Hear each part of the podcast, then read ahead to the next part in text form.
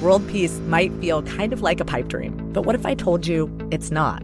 twenty twenty-four will see more than fifty elections around the world, and in some places, peace is actually on the ballot.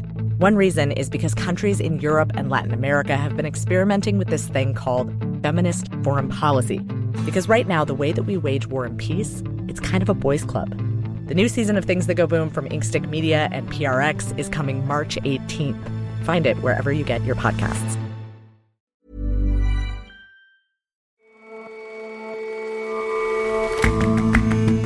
Hello and welcome to The Intelligence from The Economist. I'm your host, Jason Palmer. Every weekday, we provide a fresh perspective on the events shaping your world. Canada's snap election campaign isn't going as Prime Minister Justin Trudeau had planned. He thought it would be a good time to strengthen his party's position, but instead, he might be putting an end to his eight years in power.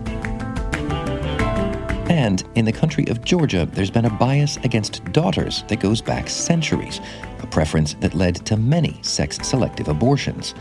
That trend is at last changing, but for now, the country has a troubling dearth of girls.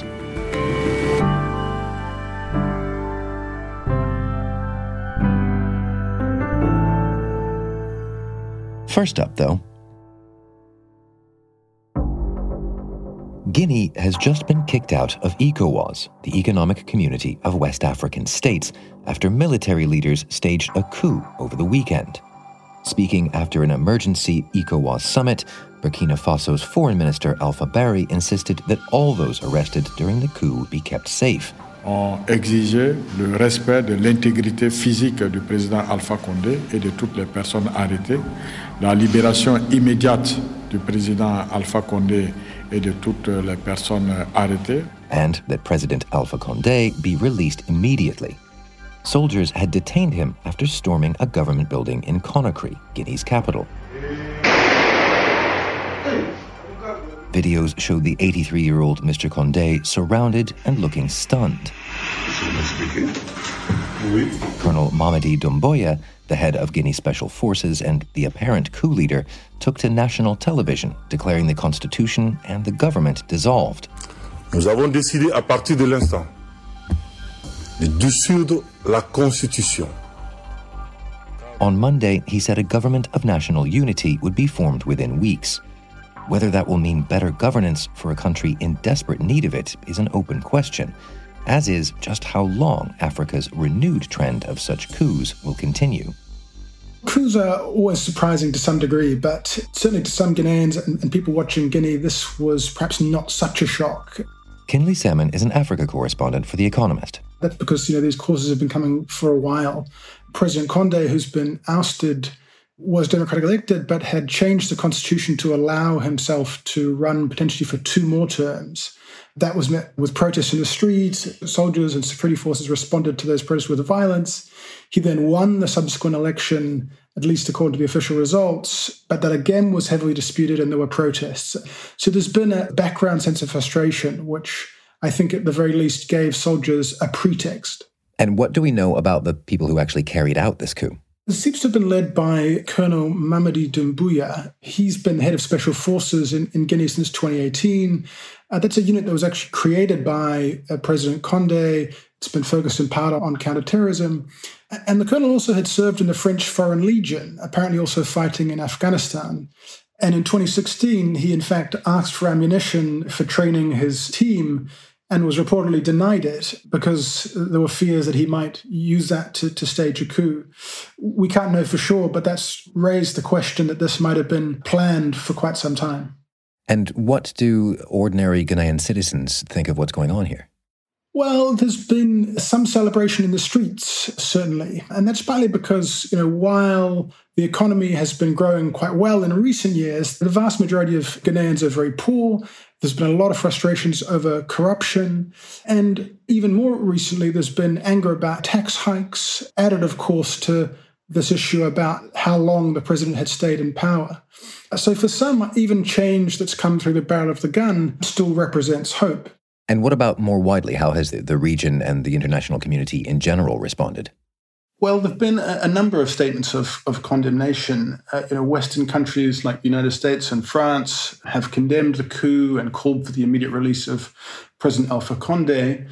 And I think it's worth adding that in the Guinean case, unlike in recent coups in Mali and Chad, where the West has had more obvious, immediate, and perhaps narrow security concerns fighting jihadists, and those concerns have trumped perhaps democratic principles, here the West doesn't have such obvious security interests, so they have been quite clear and they may maintain that level of condemnation for longer than they've managed in the past. Uh, and then the regional bodies, for example, ECOWAS, the Economic Community of West African States, has suspended Guinea from its institutions and threatened some sanctions. ECOWAS is sending a delegation to Guinea and may follow up with further sanctions. But in fact, both Western powers and the regional community arguably have more limited leverage in Guinea. For example, in, in the Malian case, the regional bodies imposed sanctions because they have the same currency and were able to control some of the financial movements in another country, but Guinea has its own money, so that won't be possible in this case. The flip side, of course, is that other powers like Russia and China uh, have got more influence in Guinea. Russia, for example, provided the first COVID nineteen vaccines to Guinea this year, and China gets half of its imports of bauxite from Guinea.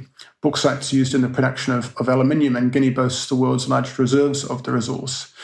But while China and Russia have condemned the coup, it's unlikely they will go further, particularly because the new strongmen in Guinea have uh, cleverly promised that mining will not be affected.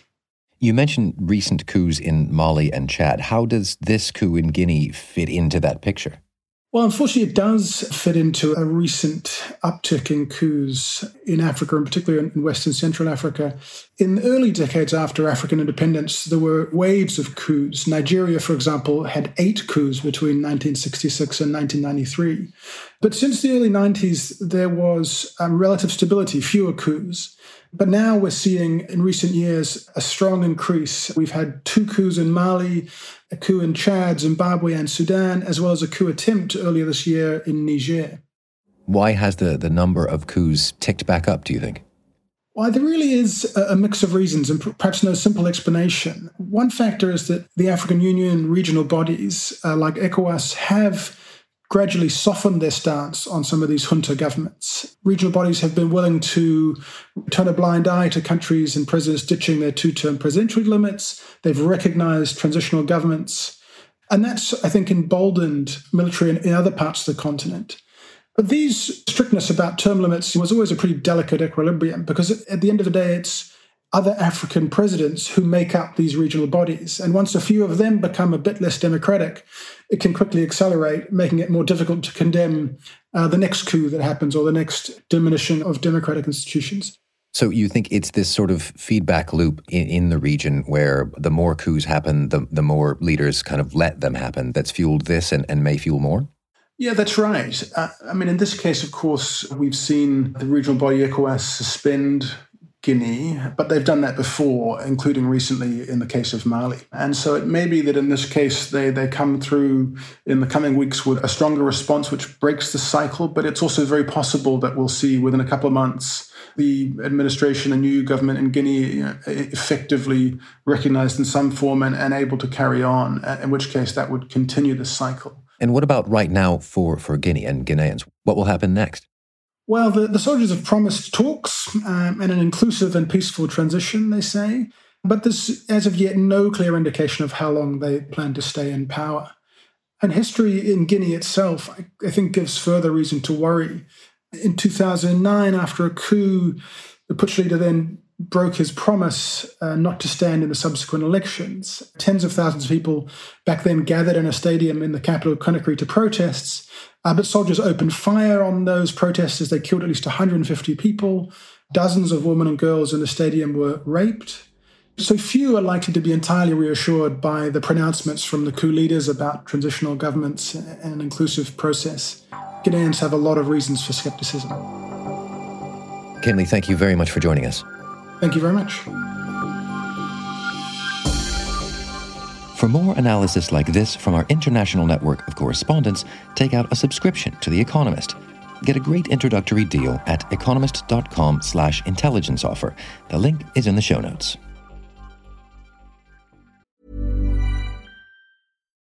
world peace might feel kind of like a pipe dream. But what if I told you it's not? twenty twenty-four will see more than fifty elections around the world. And in some places, peace is actually on the ballot. One reason is because countries in Europe and Latin America have been experimenting with this thing called feminist foreign policy. Because right now, the way that we wage war and peace, it's kind of a boys' club. The new season of Things That Go Boom from Inkstick Media and P R X is coming March eighteenth. Find it wherever you get your podcasts.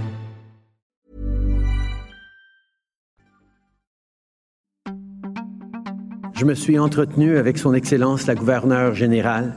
Les Canadiens iront donc aux urnes le vingt septembre. When Canada's Prime Minister Justin Trudeau announced in August that he'd asked for Parliament to be dissolved and planned a snap election, it looked like a bid to solidify the position of his centre-left Liberal Party. The government, and indeed Parliament, needs an opportunity to get a mandate from Canadians, to hear from Canadians on how to end this pandemic. How to but the campaign hasn't been straightforward. In recent polls, Mister Trudeau's Liberals have now fallen behind the right-leaning Conservatives. It's now less than two weeks until the election, and voters are being treated to a series of debates by the leaders of five parties. A high-temperature one last night in French, with another more widely watched in English to be held tonight. After six years in office, Mister Trudeau has made a grand gamble, one that might put an end to his run as the country's leader. Well, simply put, Mister Trudeau believes he can convert his minority Liberal government into a new majority. James Yan is a foreign correspondent for The Economist and is based in Vancouver. He is wagering that Canadians believe his government has responded well to the pandemic, so he wants to capitalize while he still can. Before Canadians ask tough questions about how to deal with a ballooning deficit, for example. So Mister Trudeau is calling an election two years early. His mandate ends in twenty twenty-three. How have voters responded to that? Not well, I think. Canada is in the midst of a fourth wave of covid nineteen. Over two-thirds of Canadians say now is not the right time for a federal election, as it is not even two years since the previous one. And although Mister Trudeau does not currently have a majority, he has not been constrained in his ability to govern. He has been able to win the support of opposing parties in Parliament. Last night, Mister Trudeau defended his decision to call the election. Vous allez entendre ce soir des perspectives et des approches radicalement différentes. On the grounds that there are big decisions to be made going forward, and Canadians deserve to choose the next government at this time. But the Prime Minister is being punished in the polls. Punished how? To, to what extent? Mister Trudeau's Liberal Party has experienced a sharp decline in fortunes over the last three weeks. The day before the election was called, most polling data suggested that Mister Trudeau was within striking distance of a majority government. Today, however, the race has become extremely tight. I would say the Conservative Party has the momentum heading into the homestretch. And how has it gained that momentum, do you think? The Conservative Party is led by a man named Erin O'Toole. And Mister O'Toole is a former helicopter navigator in the Air Force. He is pulling the Conservative Party closer to the center of the political spectrum in a bid to win over swing voters in the suburbs of Toronto. For example, on social issues, Mister O'Toole's predecessor said he would not march in pride parades, waffled on abortion. Mister O'Toole, on the other hand, says he will march in pride parades. He is firmly pro-choice. On economic issues, Mister O'Toole has shown a willingness to go against the grain of conservative orthodoxy. He says he is in no rush to balance the budget. He is pro-union. He also sees a bigger role for the government. In fact, Mister O'Toole would even extend the Liberal Party's income subsidy scheme by agreeing to cover for employers up to fifty percent of a new hire's salary for six additional months. And and how does that Conservative Party platform compare with what Mister Trudeau is offering? So I'd say Mister Trudeau has not offered much in the way of new ideas. He is mostly campaigning on his existing record. And look, I think he's done a decent job of dealing with the pandemic. As a share of the population, the number of confirmed COVID-related deaths in Canada is just over a third that of the United States. three in four Canadians aged twelve and older are fully vaccinated. I think the differences between the two parties are not as stark this time round. There are many analysts in Canada who call the Conservative Party under Erin O'Toole liberal light. You know, having said that, there are some key differences between the policy platforms of the Conservatives and the Liberals. Although both party leaders support a price on carbon, Mister Trudeau wants a much higher price of one hundred seventy Canadian dollars per ton. Mister O'Toole would cap that at fifty dollars per ton. And Mister O'Toole has been unwilling thus far to adopt a clearer pro-vaccine stance for fear of alienating his supporters, some of whom are anti-vaxxers. Given all that, that there's not a whole lot between these these leading candidates, does last night's debate give an indication of how Mister Trudeau is, is going to fight back? I think no politician on that stage last night scored a knockout blow. I do think Mister Trudeau presented himself well and defended himself well. Mister Trudeau was more aggressive than his usual self last night. He accused Mister O'Toole of being a political chameleon, of saying different things in different parts of the country to curry favor with voters. Mister Trudeau accused Mister O'Toole of flip-flopping on issues such as abortion and climate change. In response, Mister O'Toole said that the Prime Minister would say anything to win. But overall, I don't think the debate last night moved the needle that much. The English debate tonight will be more consequential because more Canadians will be tuning in. And so with things this tight, now just a number of days out from the election, what's your guess? How do you think this will go? So I think the result will hinge on two things. The first is voter turnout, and the second is the extent of vote splitting on both the left and the right. In terms of voter turnout, if Mister Trudeau can get his supporters out to the polls, he can potentially remain in power, if not in a majority position, at least at the head of a minority parliament. In terms of vote splitting, there's a risk of vote splitting on both the left and the right. There are three left-leaning parties. Mister Trudeau needs to convince left-leaning voters to consolidate their support behind the Liberal Party. There are two main parties on the right of the political spectrum. There's the Conservative Party and another party further to the right, a populist outfit called the People's Party of Canada, which is polling at a record six percent in the polls. And that could be a reflection of Mister O'Toole's attempt to pull the Conservative Party closer to the centre. In any event, Mister O'Toole needs to convince centre-right and right-wing voters in Canada to consolidate their support behind him. Mister Trudeau lost about six percentage points of support in the first two weeks of the election campaign. With ten days to go, that's plenty of time for him to make up lost ground. Thanks very much for joining us, James. Thank you, Jason. Pleasure.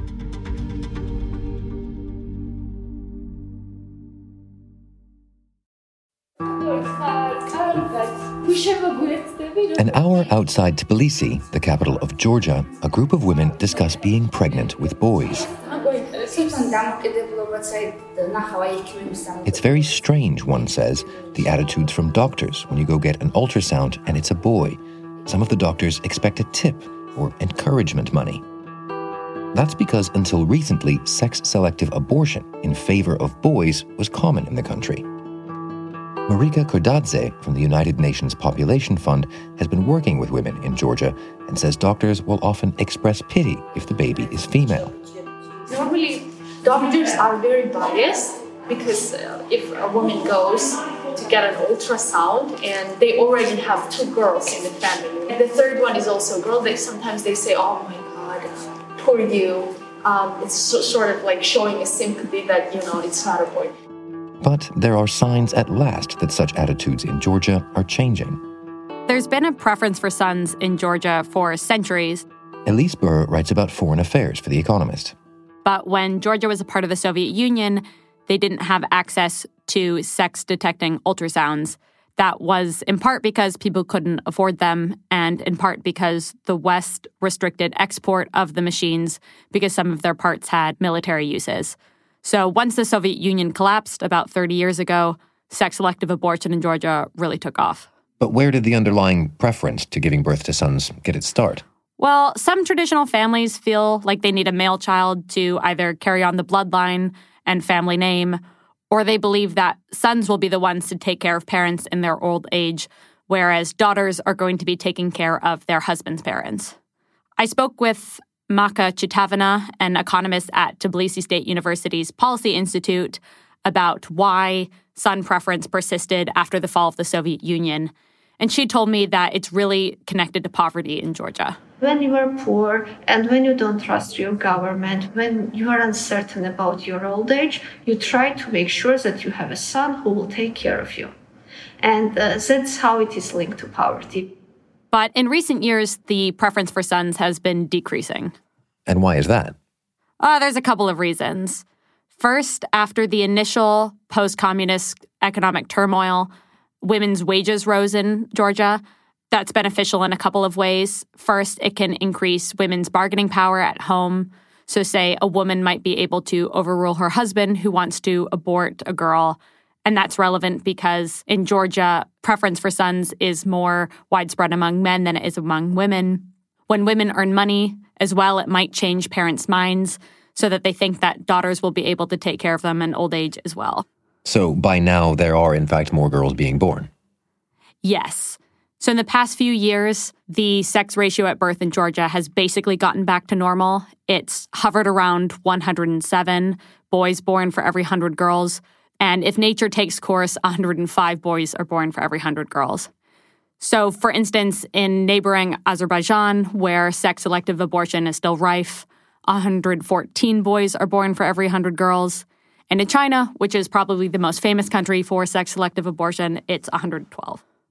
And what does this tell you, given that those kinds of statistics are kind of a proxy for how women are viewed in society? What does that tell you about Georgia these days? Well, it's not yet a feminist paradise. The sex ratio is still skewed for third children and in some rural communities. I spoke to a group of women about the issue, and not one of them could convince her husband to join the conversation. So that shows that there's still some work to be done when it comes to son preference, especially among men. And even if attitudes do grow less sexist, Georgians still are going to have to face the consequences of previous biases. And next year, Georgians born into the most skewed birth cohort are going to turn eighteen. Some of those men may need to emigrate if they want to find a bride. Elise, thanks very much for your time. Jason, thanks for having me.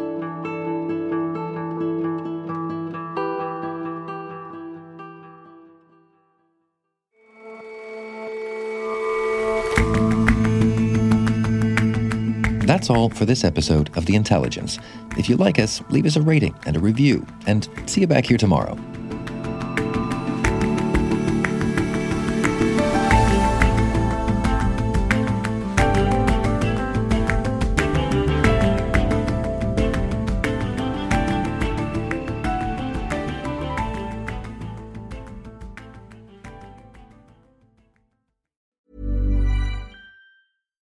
World peace might feel kind of like a pipe dream, but what if I told you it's not? twenty twenty-four will see more than fifty elections around the world. And in some places, peace is actually on the ballot. One reason is because countries in Europe and Latin America have been experimenting with this thing called feminist foreign policy. Because right now, the way that we wage war and peace, it's kind of a boys' club. The new season of Things That Go Boom from Inkstick Media and P R X is coming March eighteenth. Find it wherever you get your podcasts.